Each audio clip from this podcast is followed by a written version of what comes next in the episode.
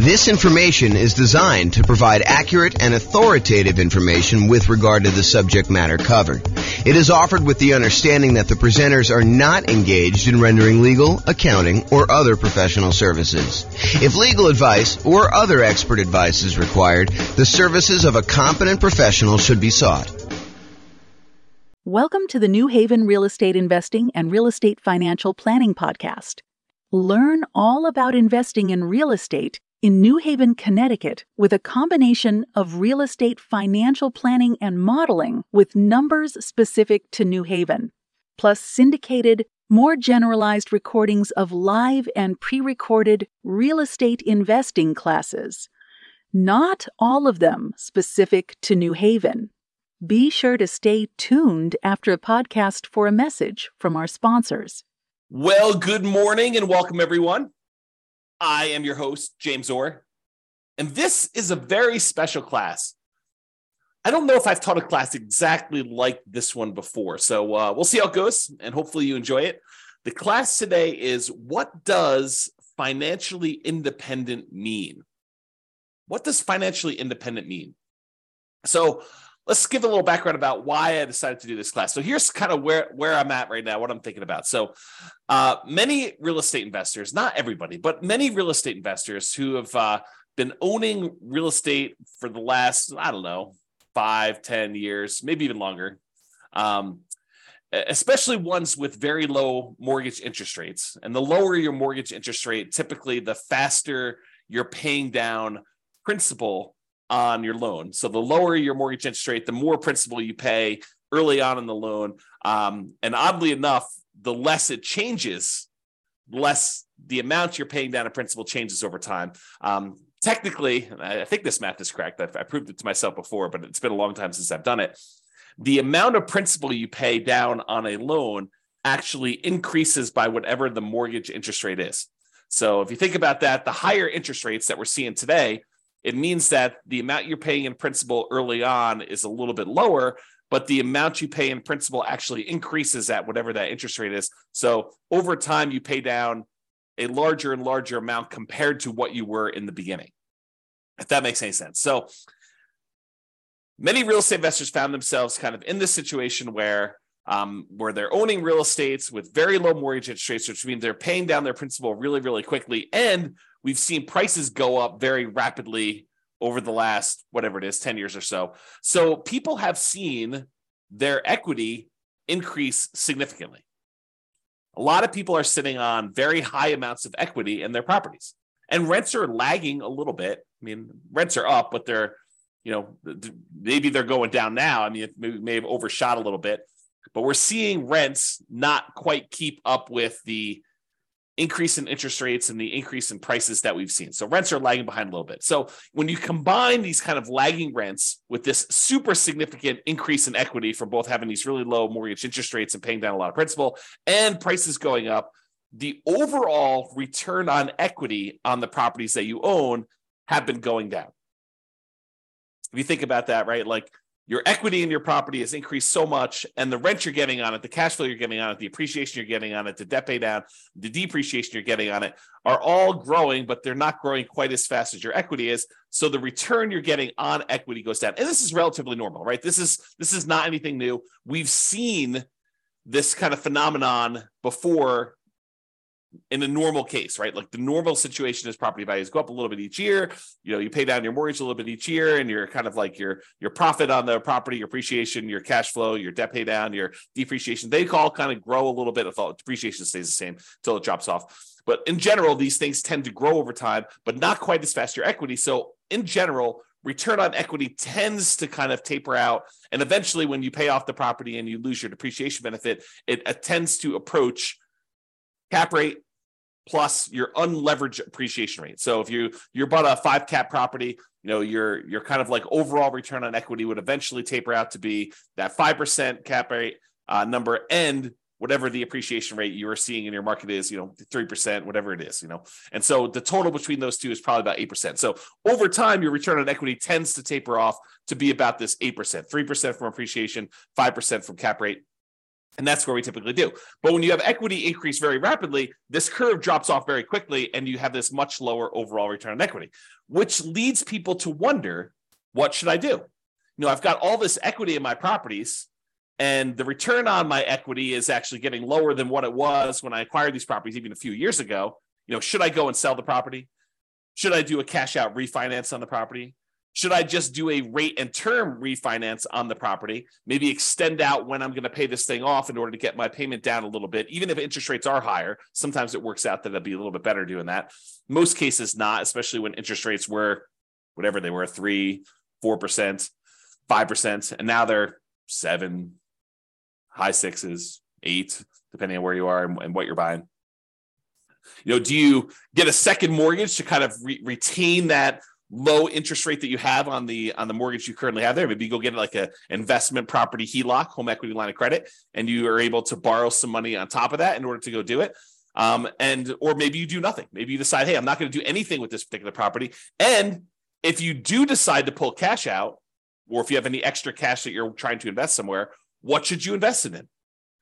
You know, should you go buy real estate? Well, buying now sure doesn't look like the deals that we had in the last decade or so, where interest rates were at all time lows. You know, prices are high, interest rates are high, rents are lagging, making the cash flow on these properties less than amazing.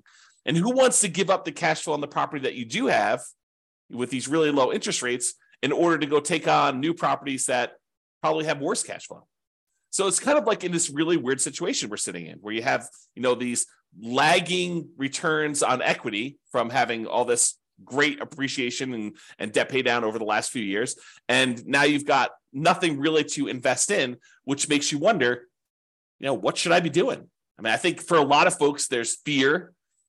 You know, what could happen in the future? I mean, am I missing the boat? Do I, uh, uh you know, have can I not acquire any more properties in my plan? You know, I'm a little frustrated with that. There's some uncertainty. You know, is, is this the end of it? You know, I, did I miss the boat with this nomad thing? Did I miss the boat with buying these rental properties and having these rental properties work? There's doubt. You know, is this going to be the plan that gets me there? There's lack of clarity. You know, what should I do? Should I go sell these properties? Should I go do a rate and term refi? Should I do a cash out refi? Should I add the second mortgage? Should I do nothing? You know, should I not buy any more properties? Should I continue to buy properties? And I think to a certain degree, there's a lack of focus you know, we're thinking about all these different options that we have, and we're thinking, well, maybe I should go look at something new, some type of shiny object. Should I go, you know, speculate in land? Should I go, uh, you know, learn how to buy properties creatively subject to? Because you know, these there's all these low interest rate loans out there. Maybe I should go acquire properties that way. Maybe I should go and do short term rentals to get my cash flow up on properties. Maybe I should start doing accelerated depreciation or bonus depreciation in order to be able to overcome some of this negative cash flow stuff. Maybe I should do that in order to generate down payments for buying more properties. Like there's all these different options to think about. But then you start thinking, well, maybe I should stick to the plan. you know, maybe I should go and buy more properties so that I can use the equity I'm seeing in those, even if cash flow isn't amazing, to then go pay off, you know, half of the properties that I keep um, so you know, buy 10, sell off five, pay off the remaining five. You know, there's all there's that strategy if you want to do that. Or maybe I should take extra cash flow and pay down my mortgage right now. So there's all this sort of like fear, uncertainty, doubt, lack of clarity, lack of focus. Um, and, and honestly, these decisions are really driven by, you know, what is your desired outcome? What do you really want from this thing?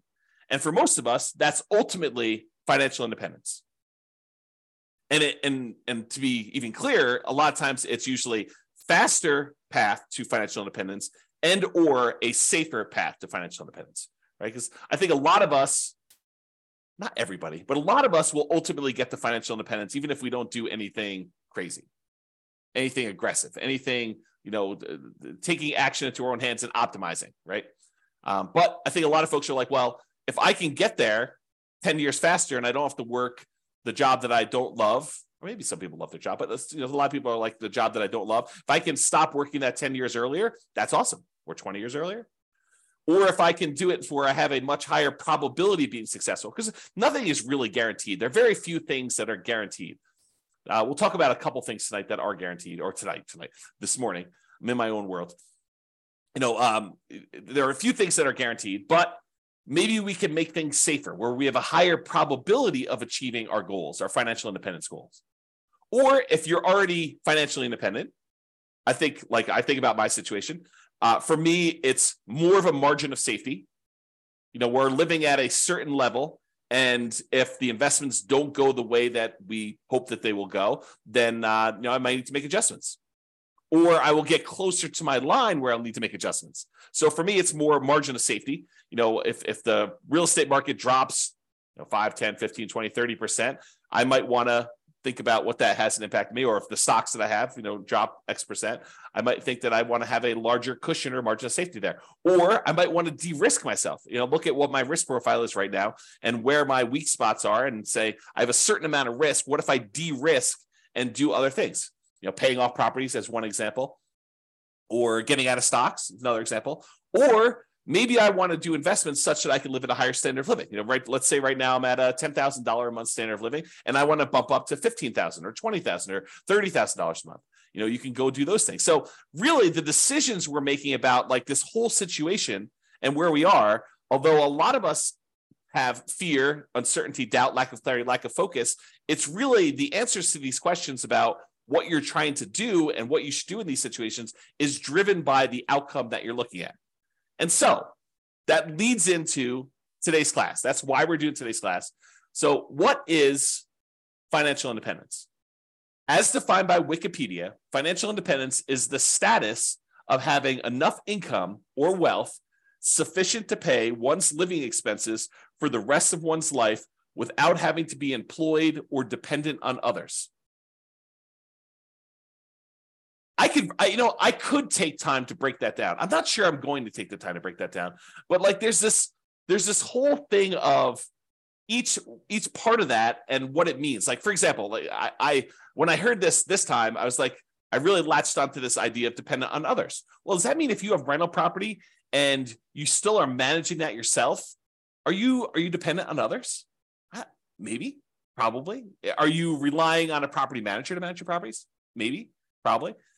So, you know, even if you start thinking about and breaking it down that way, the definition starts getting a little bit wacky for a lot of folks. So I'd like to back up and instead of going in on, you know, focusing in on each of those little areas and, and doing stuff, I think the general idea is that, you know, you've got enough assets that it is bringing in income where you don't have to work your job anymore, right? That's more of a vague sort of thing or you could choose not to work your job. Because some of us, you know, we, we decide like after taking, I took sabbatical. What, what year was that? 2021. I think I took a, I started my sabbatical in 2021, it's 2023 right now. Um, and I decided, you know, I was not going to do any work anymore. And uh, I got really bored. which is why I'm doing these things now. Uh, I don't think I am uh, suited for not doing much of anything all day or just playing video games all day. So here I am. So, but I could choose not to work. You know, I don't have to. So today we're going to talk about what does it mean mathematically, more mathematically. I'm not going to go into like ridiculous numbers, although I do use an example at one point. But I'm not. I'm going to give you more of a framework in terms of math about what it means to be financially independent, and specifically, I'll focus on some real estate investor stuff because I think that's more my audience, right? It look different for real estate investors than investor in stocks, bonds, and other asset classes? And I do think it does, which we'll talk about. So we'll discuss that plus a lot more. Whoops. Okay, so how do I define financial independence more in mathematical terms? Like, like, yeah, it's great if you have assets to kind of produce things where you don't have to work anymore. Yeah, that's the Wikipedia sort of definition there. But what does that actually mean? So for me, it means when the following, and I'll give you a list of what it means here, exceeds your personal expenses. So I break it down into three major groups. I have passive income, I have cash flow from rental properties, and then I have other invested assets times the safe withdrawal rate. So I'll, break down what each one means. We'll go into some detail and I'll go off on some tangents because apparently you guys like tangents when I go off on this. So I will do some of that. All right, first all, let's talk about passive income.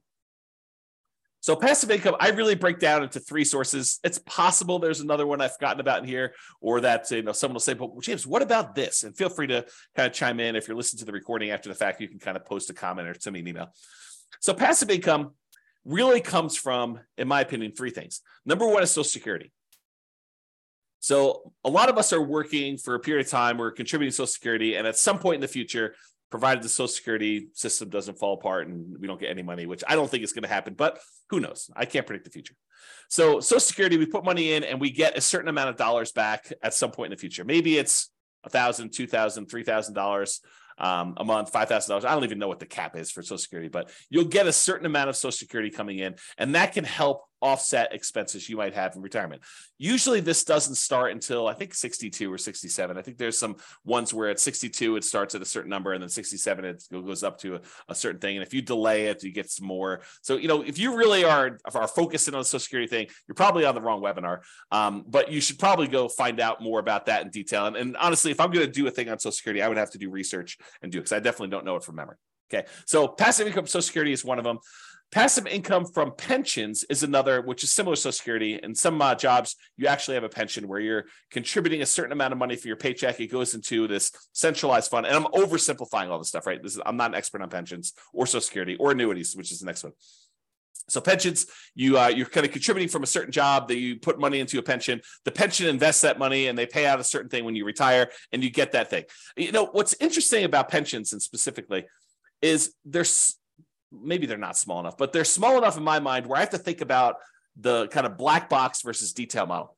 And, and the black box versus detail model works like this. Sometimes it's helpful to simplify something down to a black box. For example, annuities as a black box would be, you know, I put $100,000 into a black box and it pops out, you know, $2,500 per year until I die.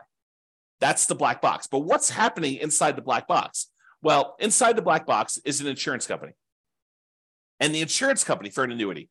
And the insurance company for annuity basically takes the $100,000 lump sum that you gave them. Um, and they take that and they invest in things, you know, stock markets, bonds, whatever they're investing in.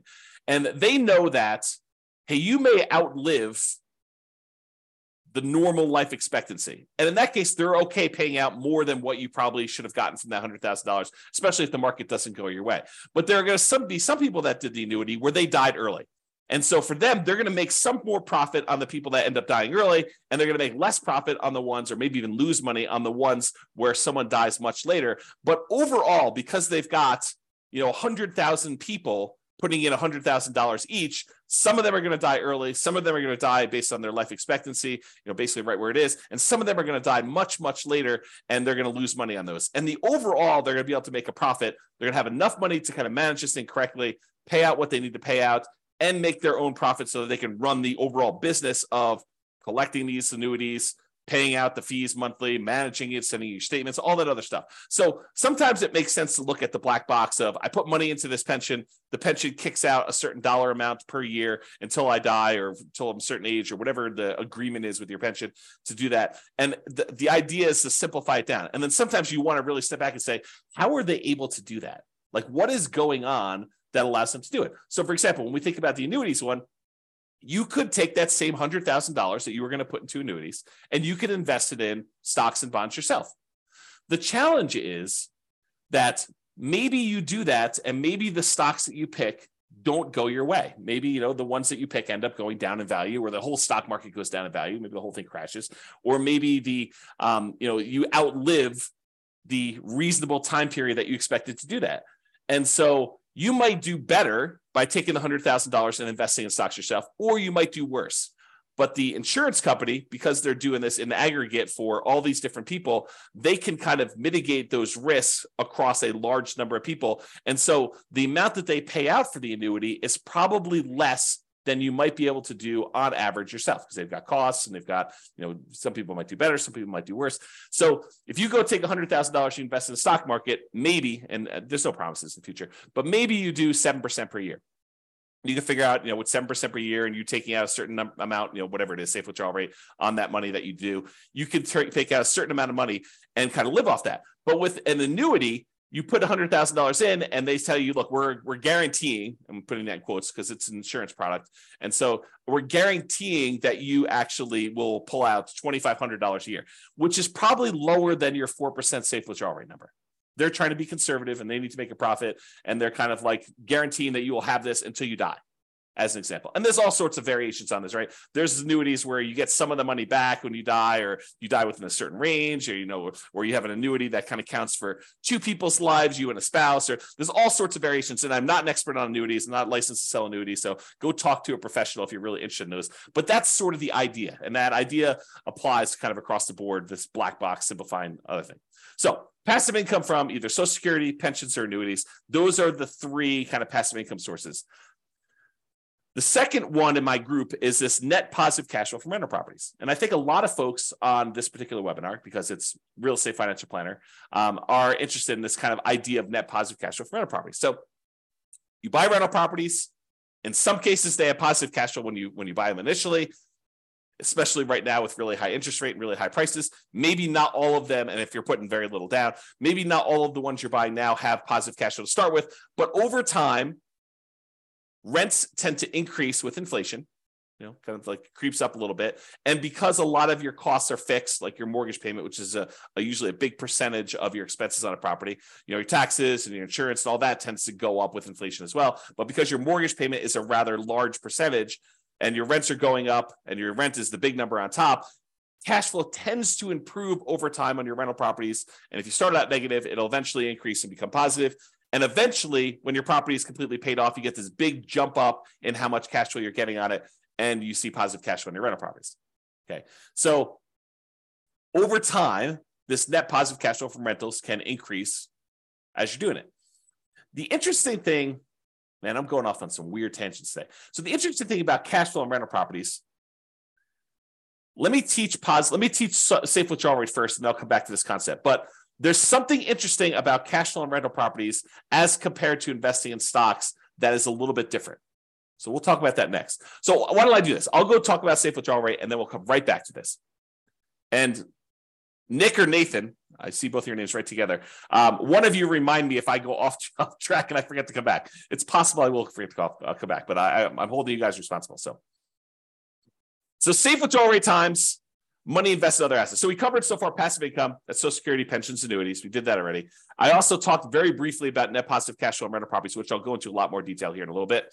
Um, safe withdrawal rate money, um, safe withdrawal rate times money invested in other assets like bonds. So the third source of being financially independent is let's say over time you kind of put in whatever it is, $500 a month, and you invest that in stocks or bonds or something else like I don't know crypto or uh, not that I suggest you do crypto, but you get the idea. You can invest in something else, and then that money grows by investing in these other assets. And you can, when you're ready to be financially independent, say, okay, I've got a million dollars saved up. What is a reasonable amount of money that I can take out from this million dollars each year where I am not super likely to have this go down to zero in my lifetime? And so, what that is called is a safe withdrawal rate. And there's a Trinity study, and the guy who came up with it, Benjamin, who kind of um, you know formulated some math around this concept as to what a number is and what you know if you're really likely to run out of money using that number. The oversimplified version is a lot of people call this the four percent rule. They'll say I can safely, and I'm using that in quotes, I can safely withdraw four percent of the balance I have at the very start each year, and I am not likely to run out of money investing in stocks and bonds with certain splits over a 30 year time horizon. That's what the basically the Trinity study talks about is they did a whole bunch of math on it and they determined that. So if you have a million dollars and you have a 4% safe withdrawal rate, that means you could take out $40,000 per year in year one and the way that they modeled it is they said, okay, you can increase that $40,000 by whatever inflation is each year. So $40,000 in year one, 40,000 plus, you'll call it 3% for inflation, although inflation right now is higher than that. But you know, 40,000 plus 3% in year two, and so on and so forth until you know you either run out of money or you die. So that's the thought process behind the safe withdrawal rate. But what's interesting about the safe withdrawal rate, and you guys don't need to remind me because I'm going right there now with this uh, cash flow from rental properties for a safe withdrawal rate.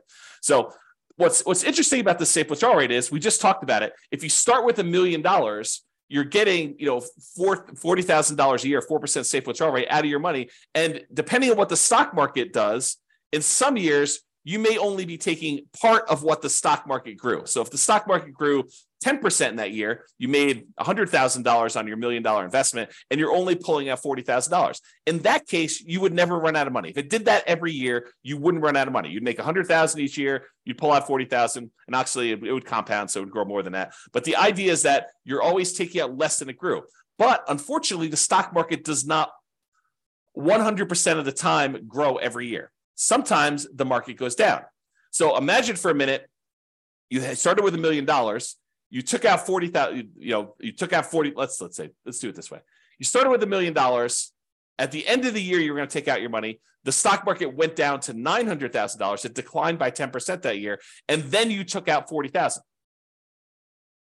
Now you're less than you had the year before. In fact, considerably less. You know, you're at $860,000 when just a year earlier you were at a million dollars. Well, that's potentially problematic because even if it grows that 10% back, you're still going to be under a million at that point. And if you're going to take out another $40,000, your balance is going down. So some years the stock market will go up and you'll be fine. You'll take out less than what the stock market made. Some years the stock market will go down and you'll still take out money, which is potentially problematic, which is how you could potentially run out of money using this safe withdrawal rate thing. And why how and, and why when they ran all their modeling and they said, okay, look, depending on when you started, you know, the historical stock market data, you know, in X percent of the time, whatever it is, 90% of the time, you have more money than you started. In 5% of the time, you actually ran out of money um, and, you know, you didn't have enough to do it. So you can look at these numbers and see what happens. And no one knows the future. So you can't guarantee that that's what's going to happen. However, here's what's different with rental properties. So let's say instead of having the million dollars and you're getting a safe withdrawal rate, you have the million dollars, but the million dollars is tied up in equity in your rental properties, free and clear rental properties. Let's say you own four free and clear $250,000 properties, and they're throwing off $40,000 a year in positive cash flow from all of them combined. Well, what's interesting about that is you're not tapping into the equity in the properties. Sure, property values can go up and down. And so your million dollar in equity could go up or it could go down. But really, what's happening is that cash flow is being thrown off. You're not tapping into the equity or the principal, another way of thinking about it, in the rental properties. So, in that way, it's it's a little bit, I don't know, I, I probably would say safer when you think about it that way. But there are some weird things that can happen even with that. So, for example, let's say you've got this $40,000 a year coming in from your cash flow on your million dollars worth of equity in your rental properties and you know you have your your budgeting for your property taxes your property insurance your property management vacancy. You know you're you're kind of budgeting for all those maintenance on the property. But what you aren't necessarily budgeting for is capital expenses. You're not setting aside enough money so that when your $10,000 roof goes out in your property that you have enough money set aside for a $10,000 roof. Your maintenance budget, you've included things like carpet and paint and, you know, maybe replacing some appliances over time and, you know, kind of like fixing some flooring in the kitchen and, you know, maybe some, you know, touch up paint here and there outside. Like you're not really budgeting for a roof. Some people would, but I think a lot of folks would not include that in their normal budget. So if you have a $10,000 roof come up and you were making $40,000 a year in cash flow, positive cash flow on your free and clear rental properties, what does that mean? Well, you could go and get like a you know a home equity line of credit on these free and clear rental properties. Maybe you do on one property where you say, okay, I've got a it's worth 250. What's uh 70% of 250? What is that? Uh, probably 140 something I don't know, whatever the math works out to be. So you take 70% or 75% of the 250,000, you get a home equity line of credit on that. And what you do with that one is you say, okay, look, if I have a capital expense like a roof, I could go ahead and put the $10,000 on the home equity line of credit. I've got a little bit of debt on that, and I've got to pay off that debt over time, but it allows me to make those payments on that debt over a period of time instead of having to say i made $40000 a year on this particular property and now this next year i'm only going to be able to make 30000 because i needed to pay 10000 for the roof. That could be hurtful for you if you're using this to live on. Instead you could say okay you know i'm going to get 40000 a year i'm going to put this heloc on this property and i got to make payments on it so i'm going to reduce it but i'm not going to reduce it by the full 10k and then maybe rents go up over time and you're able to kind of you know pay that down a little bit faster, or maybe you let it grow over time. You know, you pay off a little bit of it, whatever the minimum is, but overall, that's kind of like growing every time you have a new roof on a property, and so your cash flow is kind of being diluted a little bit, uh, but it's being offset by rents going up. It's kind of like just that thought process, right? Okay. So what I talked about is how I define financial independence. I've got some other stuff to cover here, but um, it's good for you to understand this baseline. So really, it's income from passive income, Social Security, pensions, annuities, and I hope you guys understand what those are basically enough. I'm not asking you to be experts at them, but the idea of how they work and what they are. Um, net positive cash flow from rental properties, which we talked about. And this idea of a safe withdrawal rate times money you have invested in other assets like stocks and bonds. Ideally, you have all of this plus some margin of safety so that if you have a roof, as an example, when you're living on your positive cash flow from your rental properties, you can say you can absorb that roof thing. Or if you have a particularly bad period of time in the stock market, you could deal with that. The annuities, the pensions, and Social Security, unless those like go away, like you have a insurance company completely fail and the reinsurance company completely fails, you know, their backup uh, happens, or the company where you're getting your pension from goes out of business, or they restructure your pension. Like unless you have a catastrophic event like that, most of those are pretty stable um, you know, pretty likely to continue on, sort of stuff. So you might not need as much margin of safety to do that, which which kind of leads me to an interesting discussion. You know, if you're taking your million dollars, you're investing in stocks and bonds, or you're buying these rental properties, you're you're you know you're kind of like putting the risk into the rental real estate market. Um, you know, those are two different risks, right? Like you're in one, you're investing your your money in the risk of a rental property and the rental market doing well and rents kind of being where they are and all that stuff. And the other one, you're expecting, you know, uh, companies that you've invested money in to kind of continue to perform and and do what they need to do so you can kind of pull that money out. When you buy like an annuity, you are putting that risk off on someone else. So you're paying a premium for that, but you're putting that risk off on someone else. So if you're like a scaredy cat, if you got a big yellow streak down your back and you're like, I don't, I don't like any of this risk stuff, you could offset all of these risks. You're like, hey, look, these rental properties, they make me nervous. I want to get out of them. You know, you could use them temporarily and then take that money, sell off your rental properties, and then buy like an annuity as an example. Not that I'm recommending you do this, but you could, you know, use your rental properties acquire them over time, deal with that risk for a period of time, and then say, look, now that I'm retired, I don't want any risk. I want to de-risk completely. I'm going to take all the proceeds from that and I'm going to buy an annuity as an example. Or maybe you're like, look, I've got all this risk and all this overhead and management and all these rental properties. They've, they've done really, really well for me while I'm growing it. But now I'm at a point where I want to retire and I don't want to put in all this effort. I want to convert to a much more passive, less work, less oversight type of model. I don't want to manage a property manager anymore. I'm going to take the proceeds from my rental properties after I pay, you know, real estate commissions and capital gains taxes and depreciation recapture and, you know, your closing costs, like all the expenses on it. You take the net you get after you walk away and you take that money and you invest in stocks and bonds or whatever you want to do and then live off safe withdrawal rate if you prefer that type of risk to the real estate risk and do that.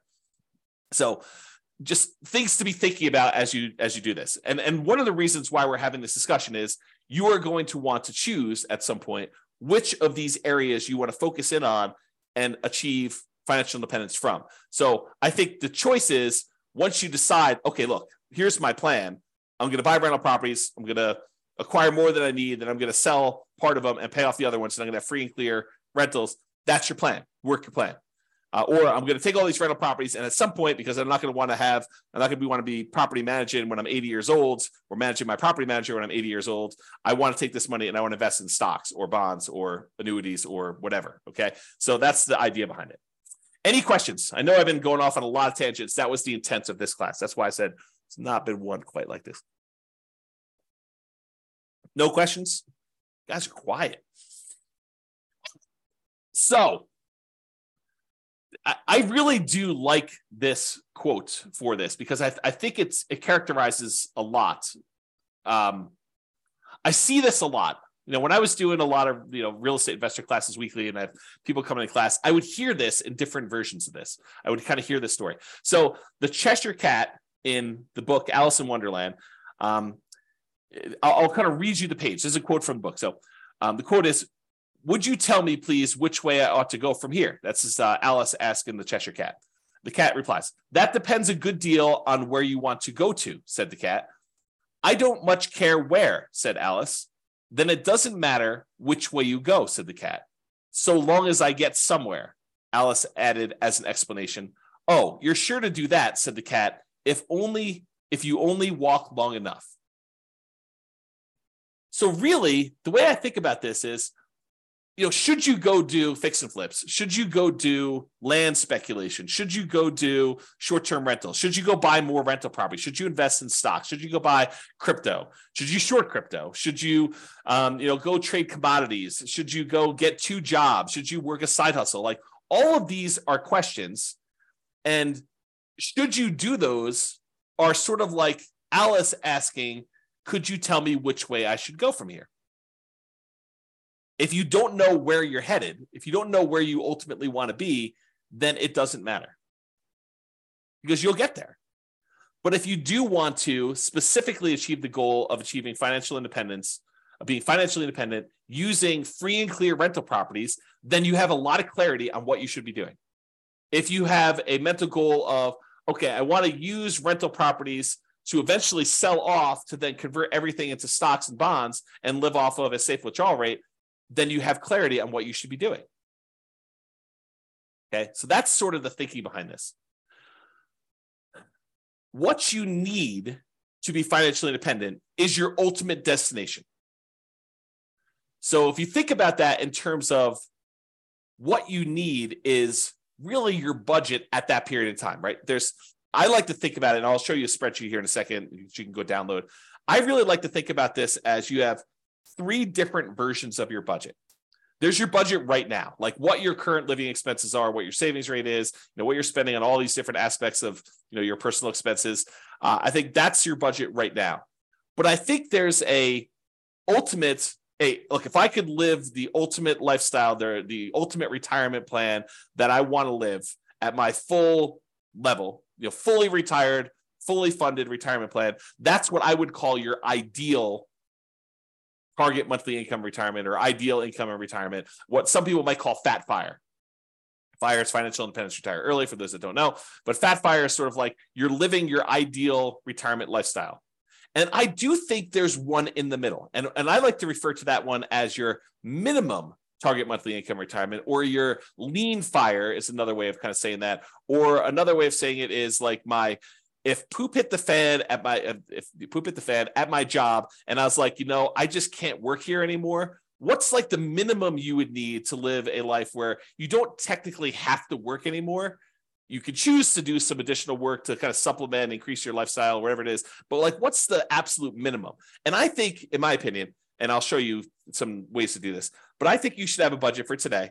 I think you should have the budget for if poop hit the fan and I really needed to stop working, what's the minimum? You know, like I don't have HBO Max and Prime and Netflix. I only have one.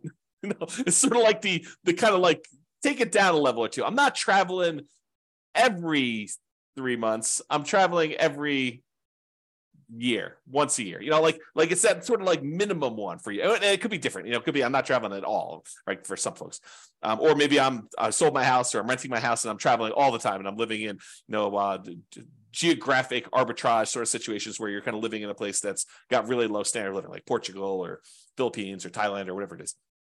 Mexico. Um, so you could kind of do that as your minimum target monthly income retirement. And then I think you need to do the budget for your ideal. And then once you know those, you say, look, if if I'm doing my current path right now, this is what I currently have in assets and what they're producing for me. Here's my minimum. What would I need in assets? Like if, if I could kind of wave a magic wand, have my assets be supporting me in this lifestyle, what do I think that would look like? You know, how, what would I have in Social Security, pensions, annuities? What would I have in cash flow from rental properties? What would I have invested at a safe withdrawal rate getting from stocks and bonds? And like, how does that break down? And then for the ideal one, you want to break that down too. So ideally, what you need to be financially independent is your ultimate destination. That's your budget. What you choose to invest in to get you there is your path or your action plan. And I think that dictates your choice. You know where you want to go based on your budget. And then you say, how do I get there? That's my action plan to do that. Okay. So I taught a whole class of this before. You guys can go watch it. It's the ultimate fire budget. I probably should correct the typo here. Oops. Fire should really be all caps because it's kind of there we go. So you can create three budgets simultaneously, which I talked about. Your current budget now, your minimum target monthly income, and your ideal. And so there's this. It's a special budget sheet. You can go download. it. You make your own. You don't need mine. But it really has three columns. You write down all your current expenses, and I've only shown housing on here, although there's ones for every different aspect of your thing. But go do your own if you want to. You do a current budget of what your current expenses are. You do a minimum target monthly income. You're kind of like your lean fire number, and then your ideal to do that. I have a little red like a yes or no checkbox uh, for whether that's actual or estimated. Sometimes people are like, you know, I'm going through this really quick. I think my HOA is about this. I haven't looked it up, so I'll go put N for that. If it really is your actual, you can put yes so that you know which ones are real numbers or that you estimate, and then you can firm it up later. And, and don't, uh, the piece of advice I'll give you on this is don't get caught up in detail, right? Doing this poorly is better than not doing it at all. Um, and so it's better for you to have a bad budget and then improve it over time than for you to skip this exercise completely and not do it. So I would strongly recommend that you do a budget and kind of figure all that out. So anyway, go make your ultimate fire budget. And then on this spreadsheet at the bottom is this. And I want to talk a little bit about this because it ties into this what is financial independence for you. And so currently, you write down what, if you have any annuities, what you currently have in annuity income. Um, most people you can buy I, am not an expert in annuities but you can buy annuities where they start at a certain date in the future. You could also buy annuities where they start immediately. So you can do like a single premium immediate annuity. Okay i first I, I apologize. I'm looking out the window here and i saw what i thought was a coyote a coyote actually chasing geese. Turns out it's someone with their dog in a field because um, I kind of back to the open space. But I, for a second there, I was like, wow, I'm, I'm watching coyotes hunt geese. But turns out it's not. So sorry, distraction, false alarm. Man, I do have a little bit of uh, whatever attention deficit sort of focus issues. All right, so so annuities, you could do a single premium immediate annuity, uh, SPIAs, um, where you pay a certain amount of money, hundred thousand dollars as an example, and then they immediately start paying you out, you know, twenty five hundred dollars a year, whatever it is. And part of that's dependent on your age and what's going on. So they, like they vary, but once you get locked in, you lock it in. Or you could say, look, I'm going to pay hundred dollars a month, and by the time I'm fifty five or sixty five or whatever age you set up with the annuity company, um, I'm going to pay out whatever that dollar amount is. You can kind of do it that way too. So you put in whatever your current annuity situation is, or you could say, look, when I finally reach my my kind of um, my minimum or my lean fire number i want to have this amount in annuities. And some people would think you know i want my like baseline expenses covered by something where it is completely de-risked right? Like it's it's like uh, as safe as it can be which is sort of an annuity sort of product where you're, you're putting the risk on someone else's insurance company to handle that. So you might say look i really want to have I don't know, a thousand dollars or two thousand dollars a month in the or not a month. Oh, maybe it is a month in annuity type income. And so you want to put a little bit of you know money into here to do that. Some people be like, ah, nah, I want to have all of it in real estate. It's up to you. It's your, your choice. And then if you want to have annuities for ideal, you put it in there. Social Security, you estimate, look, if I stopped working right now, this is what it would be. If I stopped working when I think I'm going to be at this lean fire number, that's what my Social Security will be at that point. And realize that it might not actually kick in until age 62 or whatever it is there. Or my ideal number says that if I work all the way till I'm whenever your ideal fire sort of number is, your kind of fat fire number, that's what Social Security will be for me. So you can kind of plug in what these numbers are. Or you could say, look, I don't believe that Social Security will be there for me. I'm going to put zeros in here for all that. If I get extras, that will be my margin of safety. That will be my bonus. So you can think of it that way too. If you got a pension, great. Same idea. Just plug in your pension numbers for those. Now, here's the net rental cash flow one. And, and this I think is interesting because um, let, let me kind of describe it this way. Right now, you might be making, I don't know, net $500 a month on your rental properties because, you know, maybe a couple of them have negative cash flow and maybe a couple of them have positive cash flow. And so the net after all of them is 500. But realize when you own rental properties, this kind of rent tends to increase over time. And so you have to look at a couple different things. You have to look at, you know, what it is right now, what it will likely be when you're sort of in the future. And you can kind of guess at that or kind of do some really rough line estimates. If you if you have access to the real estate financial planner software, you can put it in your numbers and see what it is at any point in time because we do all that modeling for you. But if you don't, just kind of estimate and say, no, this is where it is. However, if you're thinking to yourself, at some point in the future, when I'm at my ideal or maybe when I'm at my minimum, what I want to do is I want to have free and clear rental properties. Here's the way to think about that. your cash flow on a free and clear property that doesn't have a mortgage, rental property, is net operating income. So if you calculate net operating income, you take your your gross potential income, subtract that vacancy, you got your gross operating income, subtract out your operating expenses, your taxes, your insurance, your maintenance, your um, property management, your HOA fees, you know, any landlord paid utilities, like all those things, you subtract out all those. And what you're left over with after you subtract those out is net operating income. Net operating income is the income your rental property produces, excluding, not including at all any financing charges. So if you think about it, if you want to find out what your rental properties will ultimately produce when they're paid off free and clear, it is your net operating income on all those properties. So if you say, if you made a little spreadsheet and says, okay, here's the six rental properties I have, I'm probably selling these two off at some point because they're kind of like not ones I'd want to hold in my portfolio long term. Because I think sometimes we buy properties for strange reasons, you know, because this one cash flow is really great, or I had this before I got married, and so I converted it to a rental, but it's kind of a weird property. Wouldn't it shouldn't really even be a rental property. It's sort of like one I just happen to have, and so maybe I want to get rid of that one, or maybe that's the best one, I'm going to keep that. You know, all these different reasons for selling and not selling.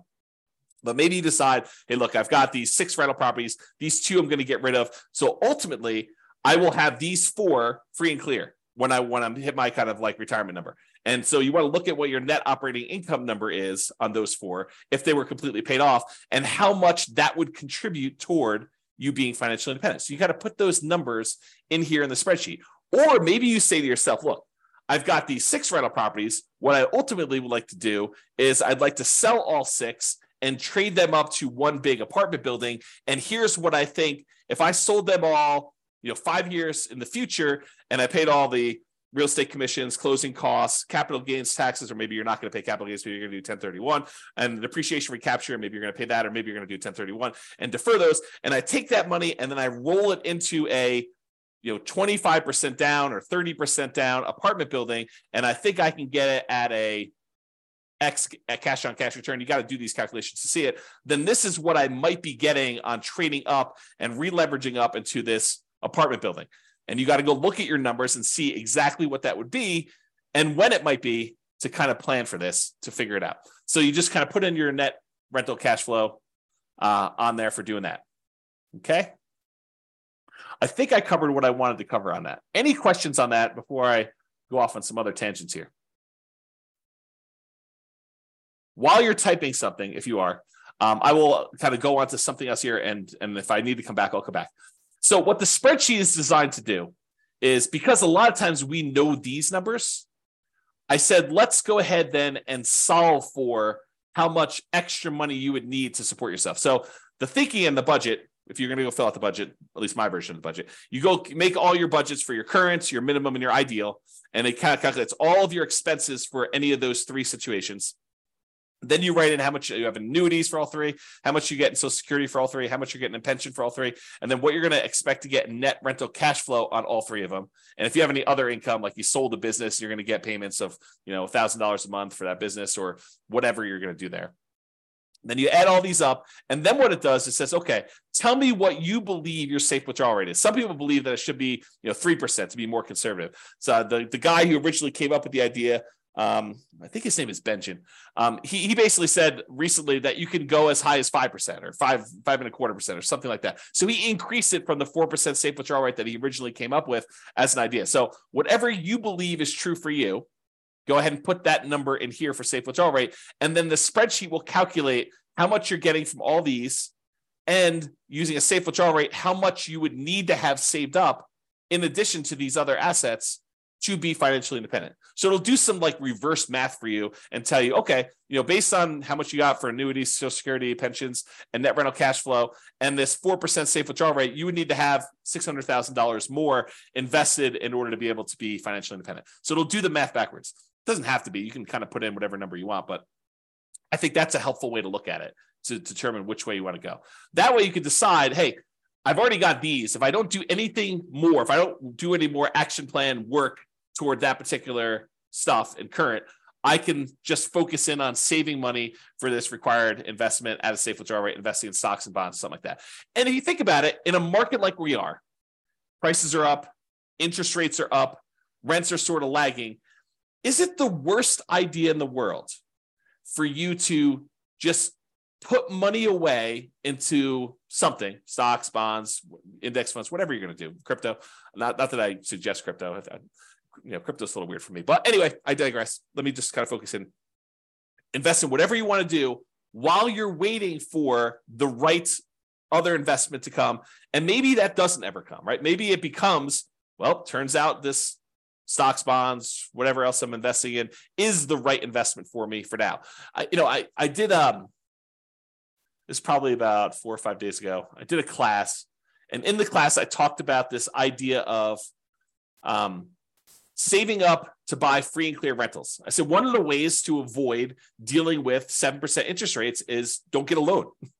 and and people I, th- I think a lot of people are like but you know the whole idea of doing real estate is to be leveraged and so i showed the difference in time it took to be financially independent with somebody who was highly leveraged like doing nomad or 20% down or 25% down versus somebody who took the time is a little slower at first but eventually you catch up very quickly.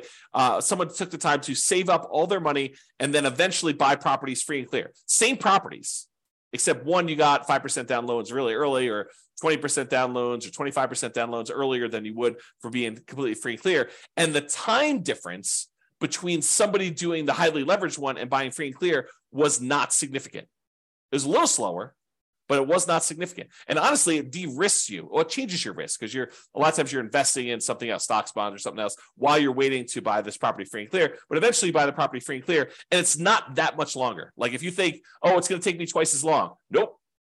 Nope. And depending on your city and the characteristics of your properties, it could be not that much longer at all, like a few years. Okay. So Uh, the reason I say that is this. So let's say you're like, okay, you know, in the meantime, I will hoard my money and I will start saving up for a free and clear property. But inevitably, here's what's going to happen. At least I think this is what's going to happen for a lot of you: is you'll be saving, you'll be working toward having a, enough money to put, you know, to buy a property free and clear without a mortgage at all.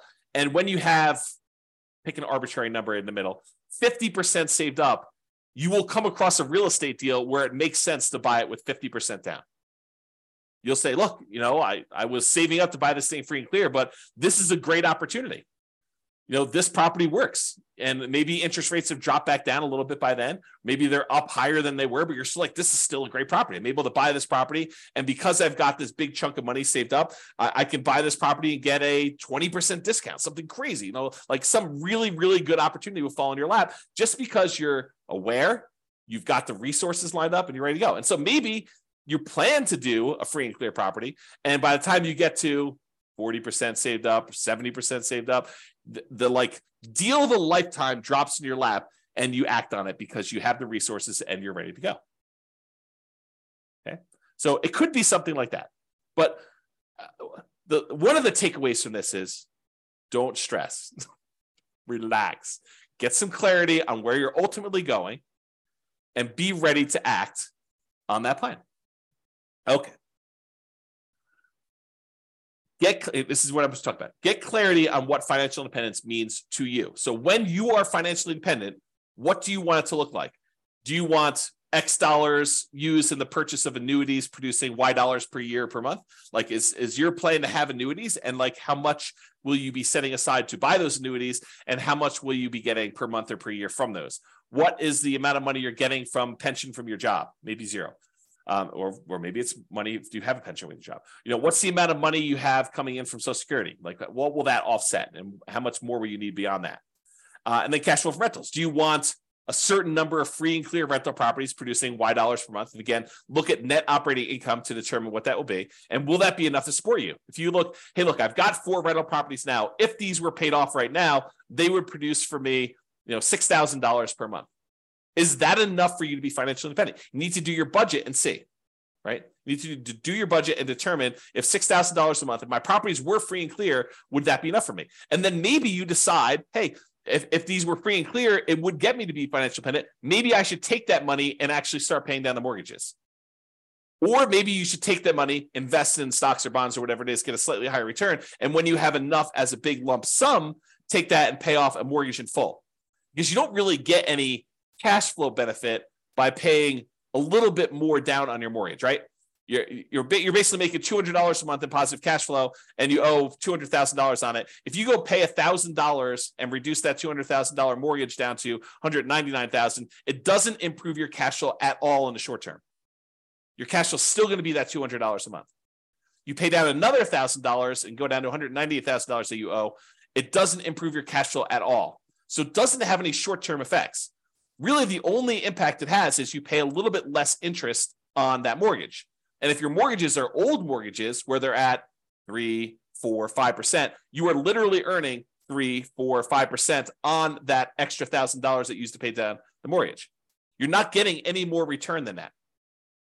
Now, if you have a seven percent mortgage that you just got and you pay down an extra thousand dollars on that mortgage, guess what the return on that is? Seven percent. That becomes super interesting.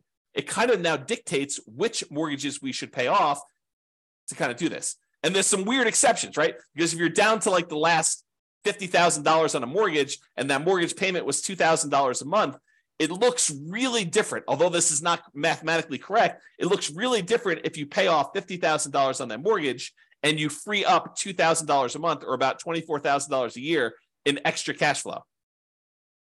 Right?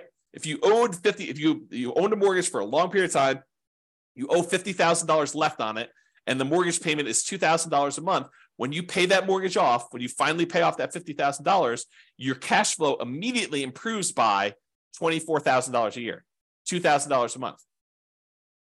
Even though technically you're only getting a return of whatever the interest rate is, now that the mortgage is paid off, your cash flow immediately improves by that $2,000 a month because you don't need to make that mortgage payment anymore. Kind of crazy. Okay. So I went off on a tangent. I'm not sure how far back to go to pick up. So okay, so we had this thing here. I said, do you want a certain number of free and clear rental properties producing X, you know, Y dollars per month?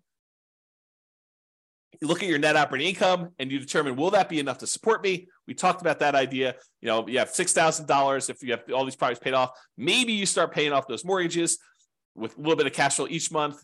That should that should speed things up a little bit to getting there. Or maybe you say, look, I'm going to invest money in the stock market until I get a, a completely enough to pay off a mortgage in full. And then you do that. That that tends, and it really depends on the interest rate, but that tends to be a slightly faster path it has new risk and it introduces the risk of investing in the stock market, but that tends to be a faster path to being financially independent. If you invest in the stock market at, let's call it 8% or 7%, and then you eventually use that money once you get enough to pay off a 3% mortgage, that's faster than taking a little bit of money each month and instead of investing in stock market you paying off a 3 or 4 or 5% mortgage because the money is growing at 7 or 8% in the stock market and not just growing at 3 or 4% okay? That's why we might do it that way. Now if you've got a seven or eight percent mortgage versus a seven or eight percent stock market, you can make the decision to actually, um, you know, either do the stock market or to pay down the mortgage.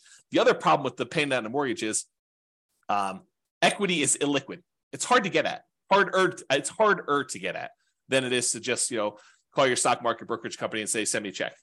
You know, liquidate my account and send me. Oh, there's a really cool eagle out there. I'm, I gotta, I gotta stop. I may need to close the window when I do these. Um, yeah, so you may want to go and you call a company and say, you know, send me the check for this. It's a lot easier than trying to get a HELOC on your property, and then you're also paying money on the HELOC, and this other one you're liquidating. So I don't know, there's things to consider there. So cash flow and rentals, we talked about doing free and clear ones, or you could say, look, I want to have you know 10 leverage rental properties producing Y dollars a month. You know, maybe you want to get to the point where each rental property is producing, you know, $400 a month positive cash flow or $500 a month positive cash flow, and you want 10 of them. And so now you have 5,000. And then over time, as the mortgages pay down and the rents kind of go up, you eventually improve that cash flow. And, and so there's some benefits to doing it that way too. The free and clear one, your cash flow tends to increase slower because it's not leveraged anymore. With the ones with that are leveraged, your cash flow tends to improve a little bit, although it comes at a risk cost. It comes at a additional measure of risk. Um, so if you're going to do that, you should definitely talk to someone about you know how these risks kind of play out and which one's better. Uh, or we talked about passive income, talked about cash flow, or the safe withdrawal rate on invested assets. Maybe you want to have whatever it is, five hundred thousand, a million dollars, two million dollars, invest in stocks, bonds, or something else at a Y safe withdrawal rate, you know, 4%, 3%, 5%, whatever you feel is safe for you per year. And you kind of do that. Or some combination of the above, which a combination of the above, which is what we've been talking about today. So, like, you know, a little bit from Social Security. Uh, maybe I have a, you know, I buy a little bit in annuities. Maybe I have, you know, one free and clear property and, you know, three leverage properties or whatever you have. And maybe you have a million dollars in safe withdrawal rate um, assets in order to be diversified across a wide number of asset fields to kind of mitigate your risk and get some of the benefits of some things and some of the benefits of other things. Any questions on that before I do it? Okay.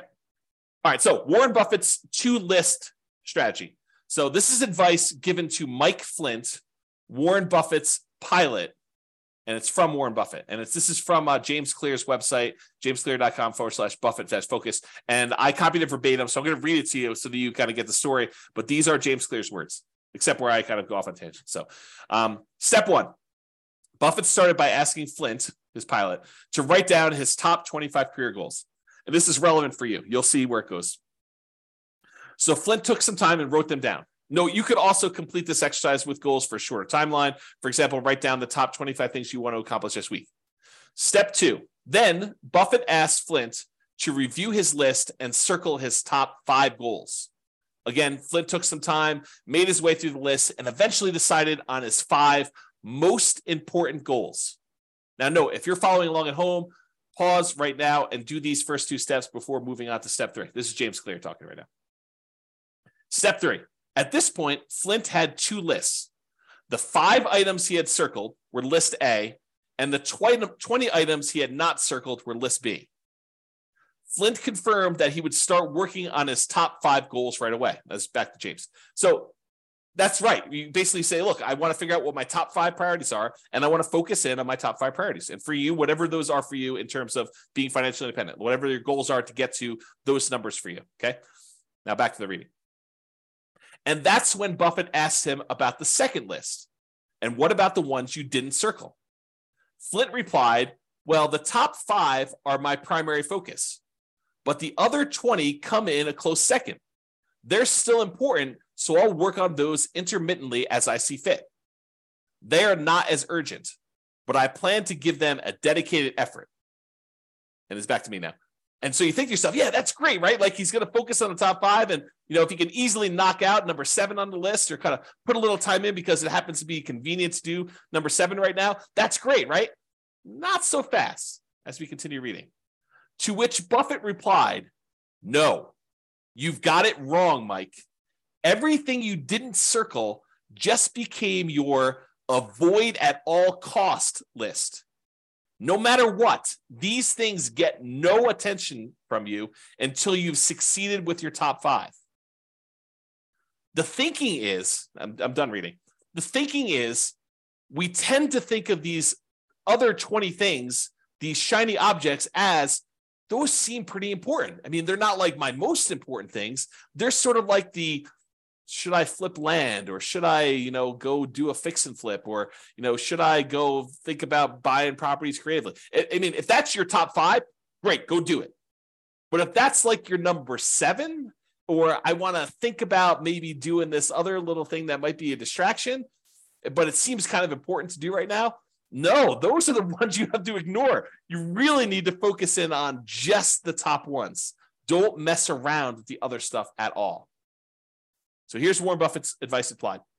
I'm also currently reading. Um, oh, gotta make another typo. Oops. Okay. Currently reading another book called Algorithms to Live By The Computer Science of Human Decisions by Brian Christian and Tom Griffiths.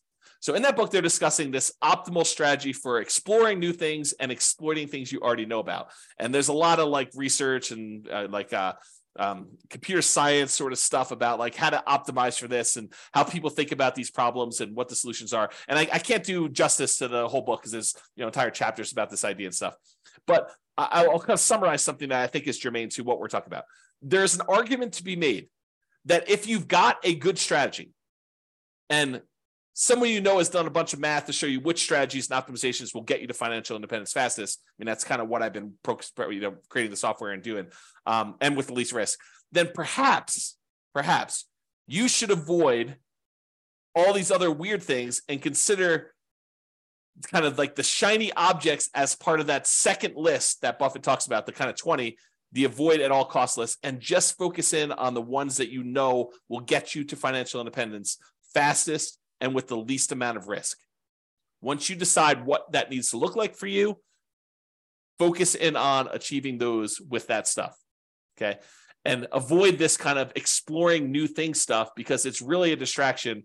And a lot of times you won't know how to weight that. You won't know if that is a better choice for you because it'll be brand new for you and you won't have the nuance and expertise and subtlety of understanding all the pros and cons and where the kind of like weird faults and stuff are.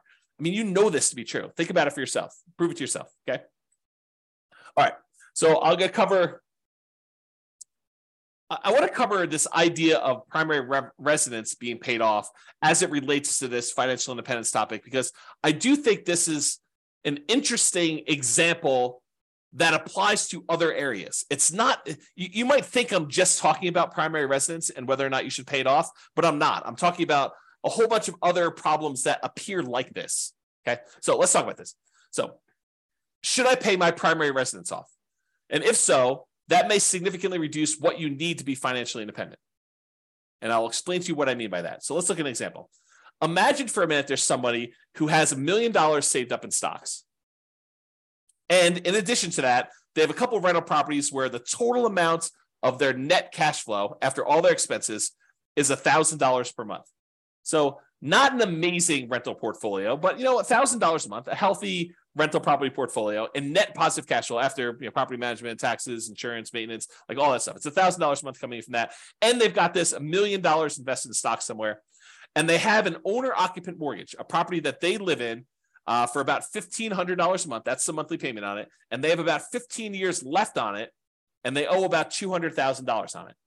Also happens to be at a 4% mortgage, which it doesn't really matter that much, but you get the idea. So it's an owner occupant mortgage, $1,500 a month payments. They have 15 years left to pay it off and $200,000 left on it. It's at 4%. Their personal expenses to live on, including that mortgage, is $60,000 per year. So they have a personal expense of about five grand a month. $3,500 of it is for non mortgage expenses. And then $1,500 of that $5,000 is their personal mortgage payment. Okay. That's how it's breaking down. So should they pay off their mortgage or not? That's the question. And I would, I would prefer it if you thought about it from your kind of like where you are right now before you hear my answer and you decide, does it make sense for them to pay off their mortgage? Feel free to include your comment in the chat or if you listen to the recording afterward just kind of think to yourself should they pay off their mortgage in this situation or should they not? Okay so let's walk through kind of like the the two situations here and i'll, I'll kind of throw in an additional one here. All right so if they keep the mortgage on their primary so at a 4% safe withdrawal rate on the million dollars that they have invested in stocks they could expect to pull out about $40000 per year from their investments so just by having that million dollars invested in stocks at a 4% safe withdrawal rate, they can actually generate about $40,000 per year in income on that. Plus, they have that $1,000 per month in cash flow on their rental properties. So they have about $12,000 in cash flow on their rental properties per year as part of their kind of like income. So between $40,000 from the stocks at a safe withdrawal rate and the $12,000 in cash flow for the year, they have about $52,000 per year in income but they have $60,000 per year in expenses. So technically, they're not financially independent, right? They have they need they need sixty thousand dollars. They got fifty two thousand dollars a year achieved, so they're eighty six point seven percent of the way there. So if they don't do anything, if they don't pay it off, they're not financially independent. However, what if they do pay off their primary? So they take two hundred thousand dollars, which is how much they owe on their mortgage, and they remove that from the stock market account and they say, okay, I'm going to take 200,000 of the million dollars I've invested in stocks and bonds to reduce my personal expenses by that $1,500 a month payment. So this is not valid math, but I'm going to show you what it feels like to them. Okay. So it's this is not the way you should do this math, but it's, it's sort of the way it feels. So what they basically did is they said, I have $1,500 a month in payments times 12 months. is about $18,000 a year. So it looks like you put in two hundred thousand dollars to pay this things off, and you you get eighteen you get eighteen thousand dollars per year as a return because you don't you no longer have that $1,500 a month payment, the $18,000 a year. If you pay $200,000 as investment, that works out to be about a 9% return on their investment. Math is not actually right, but the idea is how it feels. Okay. So it really is earning the mortgage interest rate of 4%. That's technically the right math, but it feels like they're earning $18,000 because they get rid of that $18,000 in payment. So now, once they do that, instead of having a million dollars invested, they now have $800,000 invested at that 4% safe withdrawal rate, which generates them $32,000 per year in income. 4% times 800,000 is $32,000 per year. Plus that $12,000 per year in cash flow on their rental properties.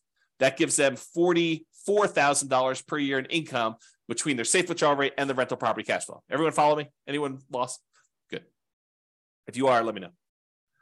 But now, instead of having those expenses be $5,000 a month, which is what they had if they had that mortgage, now their personal expenses are only $3,500 a month since the mortgage is paid off.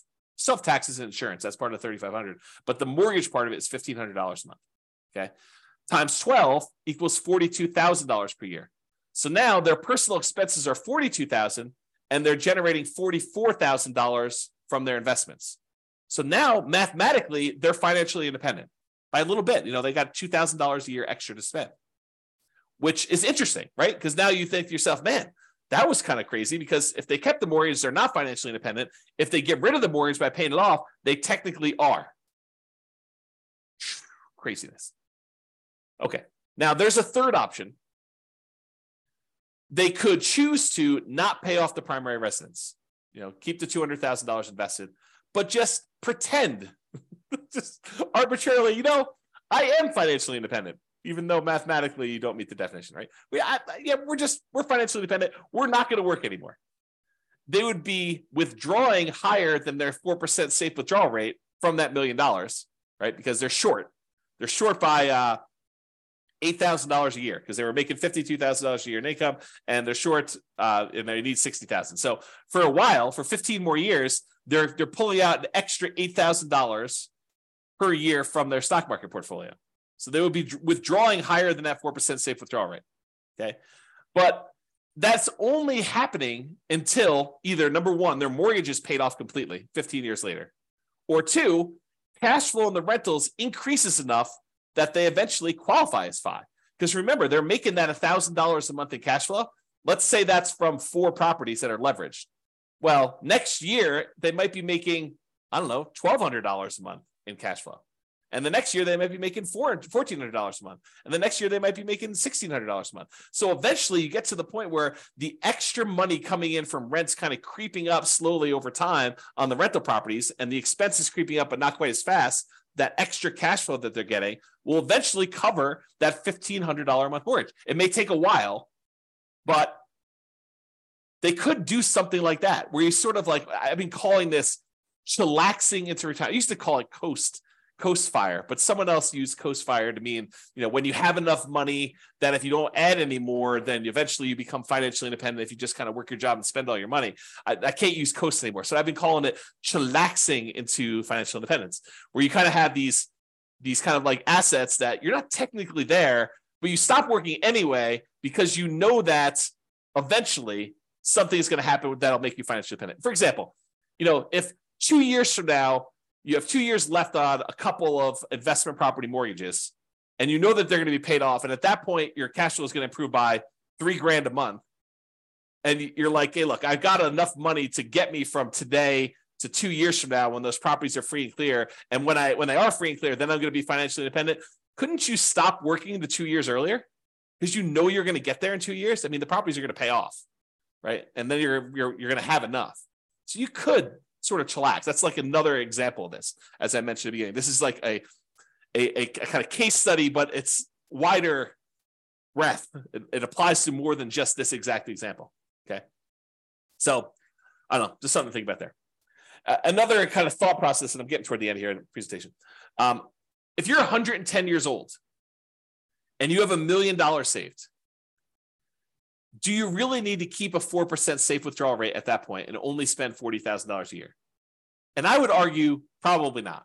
right? If you have a million dollars, you probably don't need to limit yourself to $40,000 if you're 110 years old.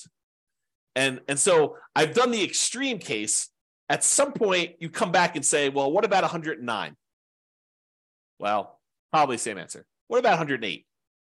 And if you keep coming back enough, eventually you get to the point where you're like, I, don't know where this is for you, but there may be a point at 50, 60, 70, 80, 90 years old where 4% no longer applies to you. And that's for something for you to think about. The Trinity study, which is where we got that safe withdrawal rate math originally done for, um, was a 30 year time period. That's what they were planning based on. And many of the results had you end up with more money than you started with. In some cases, a lot more money than when you started. However, there were a small percentage of times when you ran out of money over 30 years. And that's where they're trying to find that kind of sweet spot for a kind of safe withdrawal rate. Okay. And we don't know the future, right? You know, 4% uh, over the next 40 or 50 years, 4% may prove to be way too conservative, or it may prove to be not conservative nearly enough. You may have been at like a 2% safe withdrawal rate over the next 50 years. We don't know the answer to that. And that's sort of the discussion we had where we talked about this idea of annuities, where you lock in a fixed dollar amount and then it's up to the insurance company to deal with that risk, is off of your plate if you decide to do that. Or we talked about the rental properties and how you're technically not spending the principal. You're kind of only spending the the fruits of the asset, you know, the kind of like the cash flow portion of it. And you've got the equity all kind of like saved up there. And then we talked about that roof and how you might need to tap into it for different things. So all these things are kind of related, just kind of things to think about. All right, I think I have two more slides after this, or this one and one more. So here's a couple of kind of like off the wall things as to like, you know, how do these apply to being financially independent? And, and warning, I will tell you, I, have labeled this my controversial list of what is included in safe withdrawal assets because some of these are controversial. So, and if you have equity in a property or you have equity in a business, which properties, rental properties are really a business, right? And if you think about that, um, but equity in properties or equity in a business, unless you plan to convert that to invested assets, unless you plan on selling it and then investing in stocks or bonds or whatever it is, you cannot use that as a safe withdrawal rate number. You can't say, I've got $1,000 a month in cash flow and a million dollars in equity in my property. So really the million dollars in equity, I could use that as a safe withdrawal rate and do 4% on that. So that's really $40,000 a year. Plus I've got this $1,000 a month in cash flow. So that's $12,000 a year. I add those together, I get 52. No, no, no, no, no. You are not allowed to do that math that way. Cannot do it that way. Okay. The, the equity, the million dollars in equity is what is producing the $1,200 a month or whatever I said, $1,000 a month in cash flow, $12,000 a year. That equity is what's producing the cash flow. You can't double dip. And that applies to businesses as well. Okay. Unless you sell it, unless you sell the rental property, you convert that to stocks or bonds or whatever it is. And then you could use the safe withdrawal rate on it.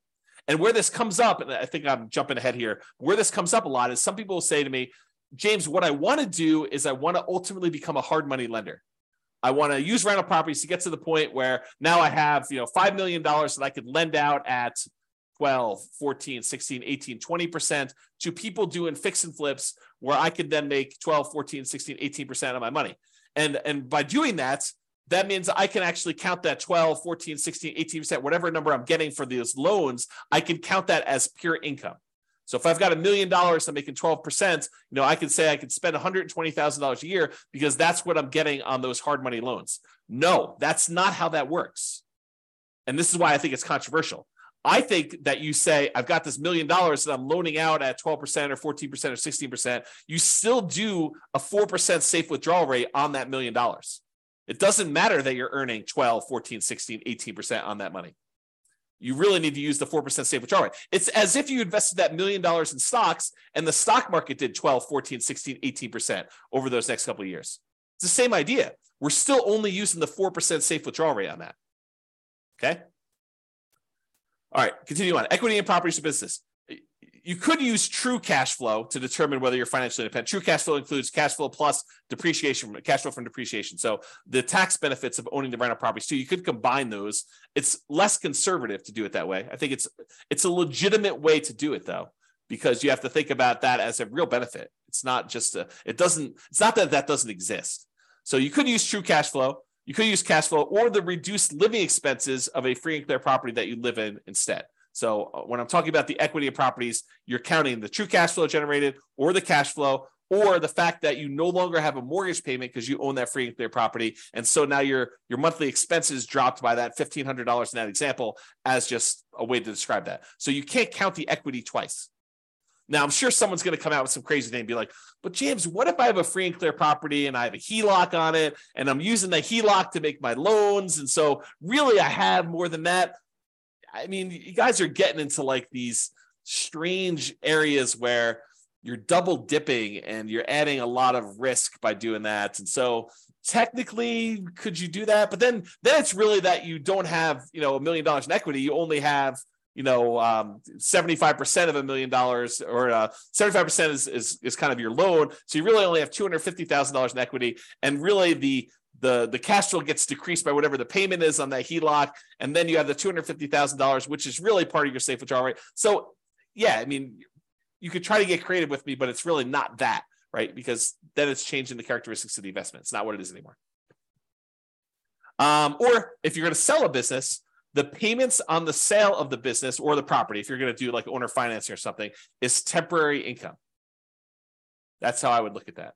I would look at it that as, you know, I've got a payment stream for 15 years. It's going to be this amount of money. You could do it that way. I don't think you double dip and do a safe withdrawal rate on that. Maybe you could, but I, I, that's the way I think about it. And again, controversial. You've been warned.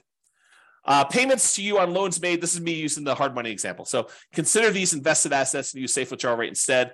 Think about this as a bond. I mean, that's what you're doing. You loan money, people money and they pay you an interest rate. So it's just like having a bond. And dividends, consider these invested assets to use safe withdrawal rate instead. So if you're thinking to yourself, you know, I'm going to live on the dividends from the stocks that I own or whatever, you know, I think you just think about that all that as uh, safe withdrawal rate numbers instead. All right, last slide. And hope you guys like this. So the question is, should I blank my either rental property or regular property. And the question of should I sell my rental property? Should I sell my property? Should I cash out, refi my property? Should I cash out, refi my rental property? Should I, you know, do a rate and term refinance on my rental property? Should I add a second mortgage to my rental property? Should I pay off my rental property? Should I do nothing to my rental property?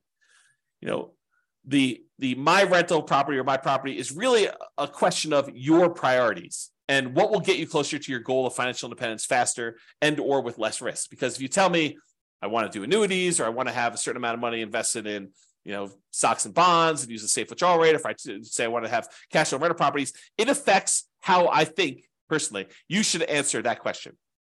Know, there are non-mathematical questions and analysis about that, which I, am planning on doing a class on that. I'm not sure it'll be tomorrow, but um, soon I think I'm going to do a question about like the non-mathematical questions of should I sell or should I refi my rental property, and then I think there are math-based analysis about that know, doing the analysis to say, here's the amount of return I'm getting from appreciation and debt pay down and cash flow and tax benefits. And this is how much equity I have my property. And honestly, it's really true net equity, your equity after you have all the expenses of doing whatever it is you're going to do. So, like, this is how much return I'm getting on my equity amount. So, that's sort of the threshold I would need to beat if I were going to do something with this and move it somewhere else. That's the thinking, right? That's the math part of it.